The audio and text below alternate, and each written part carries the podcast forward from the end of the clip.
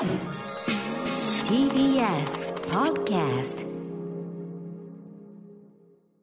さあ、時刻は8時になりました。TBS ラジオキーステーションにお送りしているアフターシックスジャンクションパーソナリティのラップグループライムスター歌丸です。そして、火曜パートナー、宇垣美里です。さて、ここからは特集コーナー、ビヨンドザカルチャー。早速ですが、明日8月31日水曜日に発売されるブブカ2022年10月号に掲載される楽曲から1曲お聴きいただきたいと思います。すでにもう、これイントロかかっております。えー、元エスペシア、脇田もなりさん、1年ぶりのシングルです。プロデュースはドリアン、間違いない、超かっこいい、えー、ラ・シャングリラ、行ってみよう。はい、もう超最高、えー、脇田もなれさんのニューシングル、ラ・シャングリラお聴きいただいております。早速ですが、今夜のゲスト、病気や消防、森田修一さんに、えー、リモートでご出演いただきます。森田君、もしもし。もしもし。はい、脇田もなれさんです。最高ですね。最高ですね。間違いないとこですね。えー、プロデューサー、ドリアンさん、まあ、こういう、なんていうかな、シンセベースのこうダンスミュージックとか、本当にね、超得意としているところですし、えー、作詞は、前番組も出ていただきましたけど、マジックドラムス&ラブのゆりなさん、えー、ゆりなだローグ、えー、ゴールドディガーさんと、脇田もなりさんの共作詞、えー、作曲はドリアンという、まあ、この座組自体超かっこいいですし、これあの、7インチシングルで、またあの、コード付きとか、配信コード付きの、あの、7インチシングルなんですけど、あの、B 面がですね、えっと、なんだっけな、えっと、ベストフレンドか、前出した曲の、あの、ライブをさらにエディットとあのドリアンさんがエディットして、ちょっとアシッドハウスっていうですね、まあ、80年代、90年代に、まあ、すごく流行ったダンスミュージックのジャンルがあって、なんかそんな感じで、めちゃめちゃ、なんていうこっちもハウス、両面ハウスシングルみたいな感じなんですよね。そうですね。うん。で、なんかそれってすごく、あの例えばビヨンセの新譜だとか、あの、うん、ウィークエンドのここのとこのそのシングルであるとかっていう、あの、世界的に今すごい、90年代ハウス、80年代後半90年代ハウスみたいな、すごいトレンドで、うん、まあ、それとも図らずも一致してるっていうか、なんかそんな感じしますよね。そうですね、なんかやっぱトレンドの感じしますよね。うん、トレンドだし、俺ら俺らからすると、20年来こういうのを待っているみたいなね。そうですね、こんな時代を待ってたぜ、ね、こんな時代を待ってたぜ、20年来こういうのが好きみたいな感じ はい、ありがとうございます。えー、脇田もらいさん、またね、えー、ライブコーナーなんかもお待ちしておりますということでございます。ということで、今夜の特集はこの調子でお送りします。こちらです。ライムスター歌丸のマブロン、夏の終わりの大豊作スペシャルはい、えー、私がもうずっと連載している、えー、ブブカの連載、マブロンでございます。アイドル的ソングと言ってます。もうね、はい、昔の、あの、何でもかんでもやらされてるというような、そういう時代じゃなくて。うん、いではなく、ね、そうです。あの、シンガーソングライター的だったり、まあ、なんならプロデューサーも兼ねているような方も含めて、でも、あの、アイドル的なきらめきがちゃんとあるというようなね、うん、えー、まあ、今のところアイドル的ソングと言っておりますが、えー、そんな曲を選んで紹介するアイドルソング辞表、マブロンでございます。で、あの、5曲を選ぶという毎月の定で、それでも選ぶの大変だ大変だって言ってたんですけど、今月泣きを入れまして、っていうのは、いい曲が多すぎましたね、森田さんね。ダメですね。ね。もう、もうついに倍になりましたね。もう、もう無理っつって、あの、こっちの連載でも、もう無理。今月は10曲ですって。てめえが作ったルールだろ、5曲って。それ、てめえが作ったルールをてめえで破って。しかも今日は、この番組1時間いただいてるけど、うん、あの、ブブカの紙面の方はいつも通りの1ページなんで、こっちはね、どえらいことになってます。ただの圧縮ぶりが。番組の方が豪華っていう。そう。すいませんねっていうね。はい。ということで、今日はですね、1時間時間を特別にいただきまして、カルチャートークの時間にいつもね、30分でやってますけど、1時間いただきまして、えー、10曲、プラスアルファぐらいかけさせていただこうかなと思っております。改めまして今夜のゲストは白夜処方の森田修一さんです。よろしくお願いします。はい、森田さんはまあ私が2000年から連載しているその連載のもうずっと担当者で、えー、今やね、ブブカの偉い人でございます。すごい。はい、えー、今回は明日8月31日水曜日発売ブブカ10月号掲載のマブロンで推している楽曲を紹介しますということです。えー、ということで、次の曲いってみましょうか。こちらをいってみましょう。ガンガンいくからね、今日はね。うんはい、今後ろに流れてるのは、えー、ジュブナイルという、えー、ジュビリー・ジュビリーというグループの曲です。これは去年の8月、ちょうど1年前に紹介したかもしれませんね。えー、っと、山陰、鳥取島根のライブハウス、アズティックという、えー、ライブハウスがあって、えー、っと、そこ初の、そこをベースに活動して、山陰ベース、はい、ライブハウスが推してるグループなんですね。えー、で、あの、例えば、プロデュースを手掛けてるのは、蓮尾正幸さんという、えー、シラフというね、バンドをやってたりとかする方だったりとか、その同じシラフのメンバーで、あのー空飛ぶ魚のプロデュースなんかでも知られる、えー、照井義正さん、この曲のね、あの、この次紹介する曲のミックスもやられてたり、割とこう、なんていうのかな、空飛ぶ魚以来の、そうですね、なんか。あの音の感じも完全にそっちですよね。なんかこうね、ポストロックとか、うん。うん、そういう感じのテイスト、だからちょっとアバンギャルドなテイストを入れた、でもそれがすごくなんかこう、みずみずしさとか叙情性につながってるような、なんか実はすごい空飛ぶ魚以降感ってでかいよね、やっぱね。でかいですね、まあ、この後の曲なんかも結構、うん。そういうの多いと思いますね、はい。今日かかるは。そうですね、えーはい。今回はそのジュビリー・ジュビリーの新曲をご紹介したいと思います。これちなみにですね、作曲を手掛けてらっしゃる東井、えー、紀之さんという方、これアズティックのたあの代表の方ですね。ライブハウスの代表のだ方。から本当になんていうかな、その3人のローカルチーム、でも腕利きローカルチームがもう全国に向けてものすごい高品質の曲出してるみたいな、そういう感じだと思ってください。それではお聴きください。ジュビリー・ジュビリーでエレクトリック・ラブ。はい、ジュビリー・ジュビリーで、えーエレクトリック・ラブをお聴きいただいております。このなんか、あの、スラップのベースがすごい印象的ですね、なんかね、ファンクチューン。なんかやっぱこうフュージョンを経由してるみたいな、うんうんなんか音の良さがすごいですよね。うん、なんかだからすごくテクニカルな、でもなんかそのテクニカルなことがなん、なんかこう、独自の、なんていうの？ちょちょっとこう、クールな叙情性っていうか、はいすごく今のアイドルっぽいこう雰囲気を醸してる感じがね。そうなんかこうプラスチックな感じがこうアイドルっぽい、逆にアイドルっぽいみたいな。ね。はい。えージュビリージュビリー、えーこう引き続き注目していきたいと思います。さあ、続いていってみましょう。はい。えー、綾坂奈々さんという関西を拠点に活動するフリーランス、セルフプロデュースアイドルですよ。え、事務所事とかに入ってない、ご自分で全部、あのーまあ、ブッキングとか全部やってるという綾坂奈々さん、ねそして曲がもうどれもいいというね。毎回ですもんね。もう僕ら大ファンですよね。今後ろに流れてる、えー、好印象な好印象というのを以前ね、これはあの、えー佐々木久さんプロデュース曲で紹介しましたけども、えっ、と、この好印象な好印象を含む4曲入りの、えっ、と、今回全国流通 EP みたいな、初なんですね。初の全国流通盤あ初めてなんですか？うん、なんてことを、確か資料ではね、そんな書いてありました。えー、4曲入りなんですけども、まあ、このね、好印象な好印象もすごくいいんです。好印象、好印象な好印象もいいんだけど、えー今回選ばせていただいたのは、イブニングシネマというグループの原田夏樹さんが作詞作曲編曲を手掛けた、こちらの1曲です。えー、綾坂奈々さんで、ハイファイスタイル。はい、えー、綾坂奈々さん、割とこう、なんか、こう、早めのダンスミュージックみたいな印象が強かったけど、ちょっとこう、ミッドテンポな R&B なんていうの、チューンみたいな、こういうのも、ねさすがシティポップっていうかね、今回のなんかちょっとイクバル的な感じもありますよあ、ね。イクラブルポーザーもあるね。だからうん、今のシティポップ感みたいな、だからね、綾坂さんの、ご自身がやっぱり、その、プロデューサー、曲は提供してもらってるけど、多分チョイスとかは全部ご自身がやってるから、はいのセンスがやっぱりね、センス良い。いいんですよ。で、そのこにやっぱこの綾坂さんの本当に80年代アイドル的な歌唱がうん乗っかることで、歌声の出し方そうそうそうそう、綾坂さん印になるんですよねこ。れセンスがいいですよね。セルフプロデュースでこういう発注かけられるっていうのがすごいですよね。本当本当はい、あの、さすがでございます。えー引き続きファンでございます。えー、綾坂奈々さんの、えっと、このアルバム、えっと、タイトルは、なんだっけ、えっとね、ハイファイスタイルというタイトルですね。ん？違うか。ハイファイスタイル EP ハイファイスタイル。EP ハイファイスタイルか。はい。で、いいんだよね。あ、そう、はい、そう、お送りいたしました。ありがとうございます。すみません、なんか。さあ、どんどん行きましょう。もうね、詰め込まないといけないからう。ん。えー次にご紹介するのは、これちょっと私、今まで、えっとこの方の活動をノーマークで大変申し訳なかったんですけど、元ドロップというグループのリーダーで、今はこう、ね、難しいあの古い方の絵と書いて、エンラというグループの、えーメンバーというかな、リーダーでもある、えっとミイラ美里さんという方、このミイラは本当にあの漢字で書いたミイラの名前だったりするところミイラ美里さんという方がいて、まあ、この方もでも多分、限りなくセルフプロデュース、なんとか、セルフディレクション力がある方とお見受けそうですね。しておりますが今回特にそうですね。はい、この方の、まあ、ソロ EP ということです。えっ、と、これ、えっと、サウンドプロデュースをしてるのが、この番組もね、あの、ライブ出ていただいたりしてますアーバンギャルドで、ね、大久保圭さんというのがね、作詞作曲と書いてあるんですね。まあ、すごくいいですよね、どれもね、非常に質高くて。もう本当、これ全部良かったですね、これも。これ今後ろに流れている朝が落ちてくるとこの曲なんかもすごい良かったんですけど、やっぱりですねあの私マブロンでやっぱ歌丸の好み明確にあの非常に偏りがある選曲で知られておりましてやっぱりあのシンセがビキビキになってたりするとどうしてもそっちを選んでしまうということで、はいえー、お聴きいただきたいと思います。ミイラ美里さんで、えーススペキュラティブはい、かっこいいよね、やっぱりね。うんえーミイラ美里さん、えースペキュラティブお送りしております。やっぱりでも、ここで、アーバンギャルド大久保圭さんに、と組むっていうのがなんかこう、なんていうかな、ちょっと癖があるチョイスっていうか。そうですよね。ねえやっぱりそこがなんかこう、なんか今はだからそういうこう、自分でディレクションしたり、自分でこう、いろんなセレクトをしていく、そこにそのアーティスト性が出る感じ。まあ、戦術家のさんなんかまさにそのね、典型だけども、うんはい、あのー面白い人がいっぱい出てきてる背景かなという感じがしますね。えーミイラ美里さんの、えっ、と、これアルバム名は、えーっと、なんだっけ、甘い海でいいのか、甘い海という、えーミニアルバムに入っております。えースペキュラティブお聴きいただきました。他の曲もすごくいいですよ。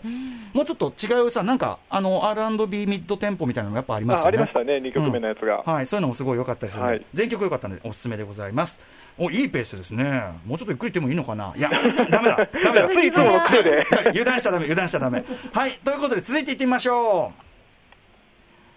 続いてご紹介するのは、えっと、もうこの連載では長年にわたって年間ベストの結構上位常連組になりつつあります、リューティストという、うん。えっと、新潟のグループですね。まあ最初聞いたことネギあります。はい、そうそう、あの、ネギっ子のね、あの、妹分ぐらいの感じで出てきて、最初で、あの、ミッシェル・ソーリーが新潟にまだ、あの、ライブハウス開いてる時に一回お会いして、その時は本当に子供だったんですよ。ーちょっと、ちょっと、ドン引きするぐらいお子さんだったんだけど、まあ、ずっと本当に活動、まあ、メンバーチェンジとかもありながら活動を続けられて、で、とにかく音楽的なクオリティの高さっていうのはもうね、ずっと一貫してありますよね。もうもう10年ぐらいやってますもんね。なんだけど、ちょっと途中で、あの、近年、方向転換というか、うん。ずっと割とこう、なんていうのかな、オーセンティックな、割と伝統的なダンスミュージック、まあ、ディスコにしろ、うん。ファンクにしろ、っていう感じだったんですよ。で、それがすごく質が高かった。あるいはこのポップスにしても、まあ、60年代ベースだったりとか、あの、割とこう、伝統を感じさせる、グッいわゆるグッドミュージック感と言われる感じとか、あの、普通にみんなが聴いて好きな感じの、すごく質が高いっていうところを、リューティストは得意としてきたんだけど、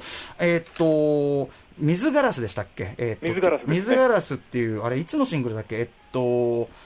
一昨年ぐらい？去年か去な？はい。水ガラスっていうシングル以降、ガラッと、ある意味180度、さっき言った空飛ぶ魚以降のちょっとポストロック感であるとか、ジャズ的なその進行なんかも含めた、めちゃくちゃアバンギャルドなうん。曲をいっぱい出すようになって、へー。でもアバンギャルドなんだけど、さっき言ったように、アバンギャルドだからこそ、ちょっと醸し出される叙情性っていうか、ちょっと青春のヒリヒリ感、はいはい。ちょっとこう、ちょっと毒っ気も含む、うん。危うさも含むようなヒリヒリ感みたいなので、これはこれでデューティストめちゃくちゃ新境地切り開いてて、すごくいいんですよ。はいえー今後ろに流れてるのは今回、えっと、まあ2曲か、両 A 面的な感じで出た、裏切り者、そして印という、えー曲のうちの印という、これあの、パソコン音楽クラブ、この間も番組で出てきました、パソコン音楽クラブのプロデュースした方で、これも、まあめちゃくちゃいい曲なんですよ。うんえーなんですが、今日、えっ、と、じっくりお聴きいただきたいのは、ちょっとアバンギャルドを振り切ってる方をお聴きいただきたい。えータイトルチューンの裏切り者というリード曲なんですけど、これですね、作詞、えー作曲編曲、作曲編曲をつっていただきたいとられているのが、石若俊さんというジャズドラムニストの方で、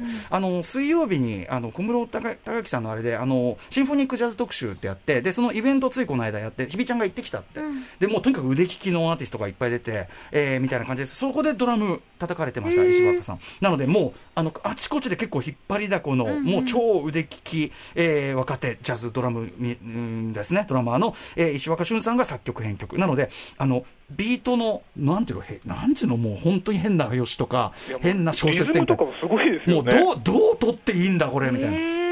で、さらにそこに作詞、えー曲、リリックを乗っけてるのが、えー、ボツ AKNGS、えー、ボドスモノスのやつですね。ドスモノス。えー各メンバーも皆さん大活躍してますが、ドスモノスのボツくんが歌詞を載せて、ドスモノスもすごくアバンギャルドな展開に歌詞載せるの得意としてますから、えーということで、で、その上ででもちゃんとアイドルソング的なみずみずしい歌になってるの。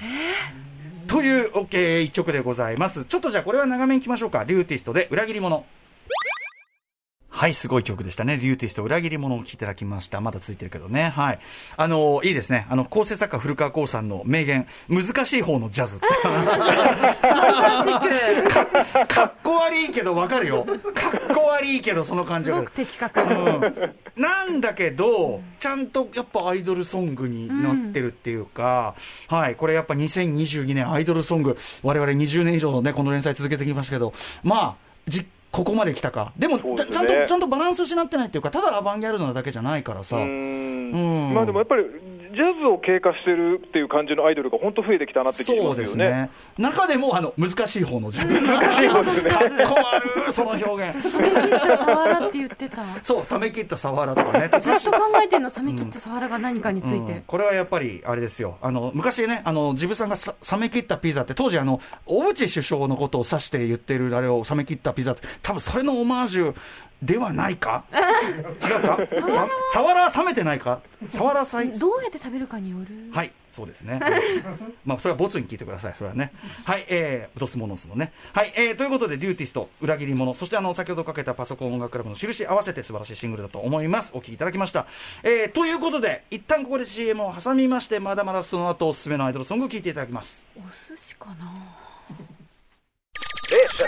After Six Junction. はい、えー、時刻は今8時25分です。アフターシックスジャンクションパーソナリティ私、ライムスター宇多丸です。そして、火曜パートナーの宇垣美里です。引き続き、白夜首謀の森田修一さんとお送りしてまいります。はい、森田君、あのね、今日リモートでご出演ですけど、よろしくお願いします。よろしくお願いします。1時間、こう、受話器を耳に当ててるのも大変だと思いますよ。すみませんね。耳がさっきから汗かいてきました。えーすいません途中休み休みでお願いします。はい、ということで今夜は明日発売のブブカに掲載の私のマブロンで取り上げている10曲プラスアルファ1時間かけてお送りしようという、えーマブロン夏の終わりの大豊作スペシャルお送りしております。ということで、えー前半5曲をかけましたが後半の曲を言ってみましょう。えー後半はですね、えー、鴨慶太郎さんがプロデュースするガールズグループ、えーシクシシルゴグリンゴ、えーまあ、この番コーナーでも何回かご紹介しておりますが、えーシルゴグリンゴの新曲、えーラスト・オブ・ゼットという曲を紹介したいんですけど、ちょっとその曲に行く前にですね、ちょっとこちらの曲をお聴きください。どうぞ。あ、そうだ。これの頭出しを一緒にしてるうちに時間が残り2分になってるんだ。これビートに入るところがあるからさ、そこじゃなくてさ、とかやってるうちに残り2分になったっていうね。はい。ちょっと聞いててください。あの、ここじゃないんですけどね、この後ビートが入ってくるところから聞いてください。はい。かっこいい。えーこれね、ブラックストリートというですね、あの、テディ・ライリーという、まあ、えー80年代末からニュージャック・スイングという、まあ、巨大なブラックミュージックのムムーブメントを起こしたプロデューサーが属する、えーまあ、ボーカルグループでブラックストリート。今ラップしてるのはドクター・ドレイですけど、はい。それの1996年の大ヒットシングル、ノー・ディギティという曲があって、まあ、日本のクラブでも、まあ、もうかからない夜はない、大盛り上がり。これは森田君も青春期。ハーレムですよね、ハーレム、ハーレムでうひゃうひゃ言ってる時にもうみんなかかりまくってた曲。で、あハーレムの、うんはい、ハーレムというね、クラブがあって、はいはい今もありますけどね、円山町。でね、あの、ここ、ここ聞いてほしいんですけど、ダダダダダンダンダンって、このピアノのこのリフですね、これがすごく印象的で、非常にシンプルな作りなのに飽きが来ないという、えー、ダダダダダンダンダン、これあこれかうんはい。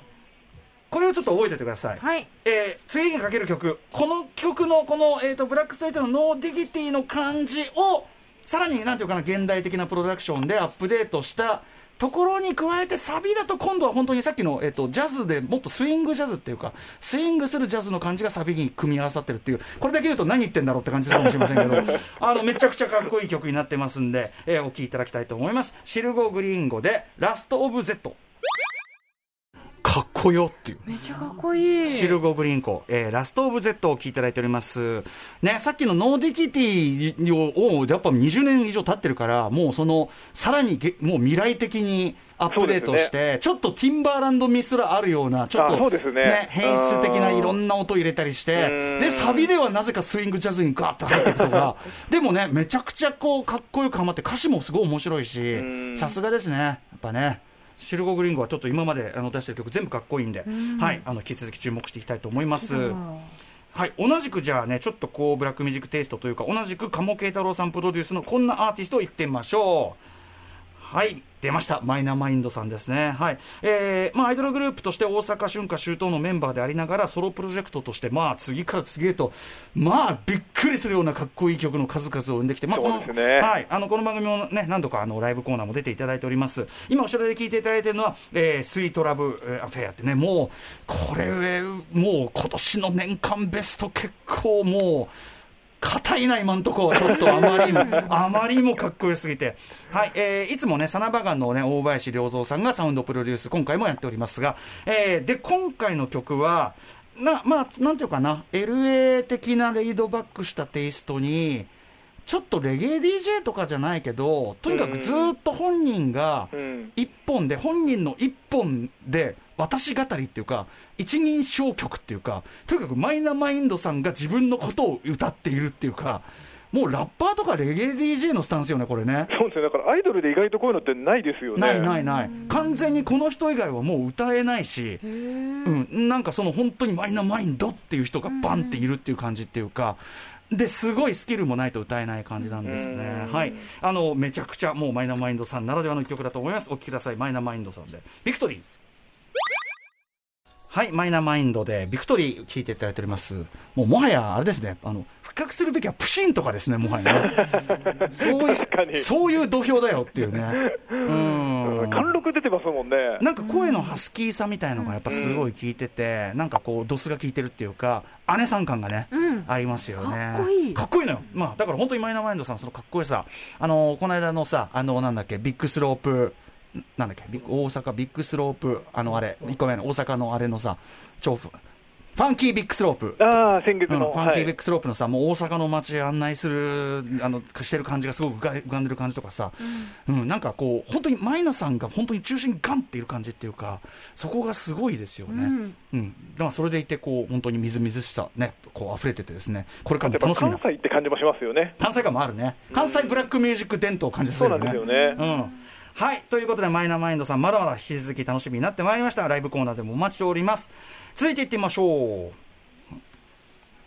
はい。これ今後ろに流れてるのは、先月かけました、フィッシュボールという静岡発のグループの、熱波という曲ね。ね熱波パラッパッパっていうね。あーねパラッパッパっていうね。うん、ふざけた感じがね。かわええいい。作詞作曲ヤマモトショウさん、あのーフィロソフィーのダンスとかでもね、おなじみのヤマモトショウさんの、えープロデュースという感じでございます。えーフィッシュボール、まあ、このなんていうのかな、ちょっとすっとぼけた歌詞が乗っかったファンクチューンというかな、ディスコチューンというか、んこれがすごくい、次もまた同じ路線なんだけど、乗ってるなって感じよね。今回はそうですよね。うんこのか完全に同じ路線で、だからあの、なんだろう。ラブマシーンの次に恋のダンスさんとさんとか来た感じ。そうねうわ、うん乗ってんな、これっていう感じがね、するシングルでございます。ちなみにこれ歌詞の中身はですね、静岡で20年以上続くグルメ番組、草デカにインスパイアされたという歌詞だそうです。どういうこと？お聞きください。えーフィッシュボールで完食。はい。完食はだから全部食べちゃうのを完食ってタイトルなんですけど、まあ唇に触れる完食とかそういうのもね、かけたりしてましたよね。かわいいよね。うん可愛くて楽しいってやっぱこういう曲もやっぱりいいというね。両方、だからさっきのデューティストも両方今のアイドルソングとしてあるという。そこが面白い。そうなんですよ。しかもこういうやっぱディスコ的な作りとしてもやっぱさすがヤマモトショウさんやってるだけあって、単純にクオリティ高いよね。高いですよね。ねはい、素晴らしいと思います。えー引き続きフィッシュボール楽しみにしております。さあ、続いていってみましょう。でね、こうやっぱそのさ、ディスコ的なとか、ファンク的なとか、ダンスミュージック的なアイドルね、今いっぱいいますけど、それのもうね、パイオニアといえばやっぱり東京女子流なわけですよ。で、ね、ずっと初期は松井宏さんという私も一緒に曲作ったスーパープロデューサーいて、まあ名曲の数々大量産してたよね。そうですね。はっきり言ってさ、試みとして早早かったよね、やっぱね。そうですね。あ10年以上前ですもんね。10年以上早かった。今、今みんながやってるシティポップテイストとか、あと 80s リバイバルとか、もう全部もう、もう東京女子流が先にやってんの、最それもやりましたそう、最高のクオリティでやってんのね。で、えー今後ろに流れてるのは、えっ、と、その東京女子流、えーわがままっていうのの、えっ、と、日本のヒップホップシーンのまさに重鎮であり、世界的レコードコレクター、プロデューサーでもある、まあ私と本当に同世代のヒップホップアーティスト、ムロ君。ムロ君の、えー、ムロズ KG's リミックスバージョン。えーこれがまあめちゃくちゃかっこよくてですね、昨年のまあベストにも入れさせていただきましたけど、あのーなんか久々に女子流がそういうなんていうかな、私たちがこれの元祖だから余裕でやってんよっていう、なんかちょっとそういうとこ帰ってきた感じがあるじゃん、ここのとこ。ね。ちょっと横綱相撲感ありますよね。横綱相撲、そんなもん私たちが最高クオリティのもんやってやっからっていう感じが、で今回、えーニューアルバムな、ノクターナルっていうのが出たんですけど、はいこれがなんと7年ぶりなんです。だから女子流も久しぶりにあのアルバム出して、すごい気合が入った内容になってるし、今、えー、とかけているこのわがままのムロ君ミックスも、アルバムの最後に入ってて、で、アルバムの1曲目、イントロがやっぱりムロ君と同じチームが作ってて、うん。だから、なんていうか、ちゃんとアルバムとして、ここに着地するようにこうできてるっていうか、はいはい流れはい、流れもすごくできているし、曲の並びとかもすごい良くて、あの素晴らしいアルバムだったと思います。で、えーっと、今日かけれる曲はっていうか、連載で選ぶ一曲、すごいこれ選ぶの地獄で、新曲もどれも良くてさ、うん。だから本来だったらこれね、このアルバムだけで1時間いけるんじゃないかっていうぐらいいいね。そんぐらいのアルバム、まあ、年間ベストアルバムの上位はもう間違いないアルバム、ノクターナルなんですが、えー今日かけたいのはですね、えっと、この前に紹介したあの東京女子流の先行でかかった曲のプロデュースというかな、あの、えー提供もされている木南海さんという方の、同じ木南海さんの、えー作詞作曲編曲の曲、まずこの曲をお聴きください。これはすごく女子流らしい、えーアーバンなダンスチューンという感じになっております。えーお聴きください、東京女子流で、コーナーカットメモリーズ。はい、もうこの感想もめっちゃかっこいいんですけどね。かっこいいですね。はいえっ、と、そうだ、ビバラ恋心でした。ビバラ恋心という前に紹介したね、先行シングルも手掛けられてらっしゃった、えー木南海さん作詞作曲編曲による東京女子流コーナーカットメモリーズ、ノクターナルからかけてるんですが、でもね、一曲選ぶって時に、私、その、選ぶの地獄と言いながらですね、あえて、ちょっとこういうダンスチューンじゃないのをちょっと選んでみました。えーっと、これはですね、作詞、作曲、編曲で描いてるのは安部淳さんという方で、まあ、いろんな、あの、長年にわたっていろんな曲提供されてる方なんですけど、えー私にとっては東京パフォーマンスドール超名曲、最後にマイラブというもう超名曲があって、これの作曲者として、どういう、どあれもガットトゥービーリアルみたいな。そうだね、めちゃくちゃイケてるダンスチューンだったんだけど、えーこれはね、ちょっとミッドテンポのなんかすごい静かな曲なんだけど、あのこういう曲を、やっぱり今の東京女子流じゃないと、これは多分歌いこなせなかったかなというようーな、はい、非常にこう大人なテイストがある、えー曲となっております。お聴きください。東京女子流で、この雨が上がっても。はい。まあ今日はね、あの雨がちょっと降ったり止んだりというのがあります。ちょうど季節的にも合いますし。ぴったりですね。ね、ぴったり合いますし、あとなんかその、なんていうのかな、こう、ちょっと大人の定感というかな、ちょっとクールな味わいみたいなのがあって、はい、これがすごいいいなと。でも、なんかこう、ちょっと、こう、は明かりが差してるような、はい、あの、素晴らしいニュアンスも表現できてて、東京女子流、この雨が上がっても一曲に、まあでも、ノクターナルというアルバム全体が、あの、今までの揮発曲も、僕が年間ベストで上げてるような曲が本当にい全部入ってるんだよいや、もねう。全部入ってますよね。あのね、本当に素晴らしいアルバムなんで、皆さん、ノクターナル聴いてください。あの、最後には、わがままのムロ君ミックスも入ってて、もう間違いない、えー盛り上がり見せますからね。新6曲もどれも良かったです。さあ、でね、まあ、これで、なんかエンディングみたいな感じうんしなくもないじエンディンゃないですか。グっぽい、この曲。いや、でもさ、うんその、俺やっぱその、しっとり終わるっていうのはさ、違うじゃん。ってしっとりじゃない やっぱ最後はさ、フェスとかでも、やっぱ最後は盛り上げて終わんないと。確かにぶち上がっていか。そう。でやっぱライムスター盛り上がったねって感じで終わりたいじゃない、うん。プラス、まあ、東京女子流という、まあ、非常にベテラン、えっとアイドルグループから、はい。えーもうデビューほやほやのグループの曲で締めるというのもまたいいんじゃないかなと思ってます、えー何をかけるかと言いますと,、えっとね、エレホンっていうグループなんですけどこれ、えっと今回ミニアルバム「エレホン」っていうのを出したんですが全曲佐々木喫茶さん提供曲なんですね。でねやっぱね佐々木喫茶さんの曲ってなんかね鳥を務めるパワーっていうか花があるんですよ。ん。最後にかけて成立する何かがあるっていうか、勢いがなんかすごいですもんね。勢いがあるんだよね、うんはい、あのなので、まあ今日はこれを最後にかけさせていただきたいと思います。あの昨年度の私あの、この連載の年間ベストの1位に選んだ、あのトンチキサキナさんが歌ってる恋のロケットランチャーという曲がありましたけど、ちょっとそれにも通じるテイストがあるような曲かなと、あのビデオではですねあのトンチキサキナさんのお姉さんである千里かなおさんが振り付けを担当してたりとか、はい、なので、まあ、ある意味、佐々木喫茶ファミリーっていう感じがしますね。えーではお聴きください、エレホンでリピリピ。はい、無事最後までかけられました。エレホンでリピリピ生きていっていただいております。あの、他の曲もすごく、えーさすが佐々木久さん、まあ、あの、全然テンポが違う曲とかも含めて、えーあの、非常に良かったです。かわいい。可愛いし、こあの佐々木さんのあれってさ、あの音とかさ、あと歌詞のライミングとかがさ、耳に気持ちいいんですよね。ううんん。なんかそこ、生理的にすごくいいところを刺激してくる感じもあって。なんか、イン踏んでたりとかしますもんね。そうそう、めちゃくちゃインフンでるからさ、喫茶さん。俺、あの、かなりすごいと思ってる、ライマーとして。うんはい。えー、あと途中がラップでできたりするのも、もはやね、なんの危なげも感じさせない世代だよね。ねうんめちゃくちゃこの子たちなんか若いみたいですけど、ちょっと、ちょっとあの、あの、引いてしまう 若さですごいなってあるけどね。はい。でも、時々だって最初はめちゃくちゃね、若かったりしたから、それでずっとさ、あの、メンバー途中一人は抜けちゃったけど、あの、かずっと活動してて、なんか、両方、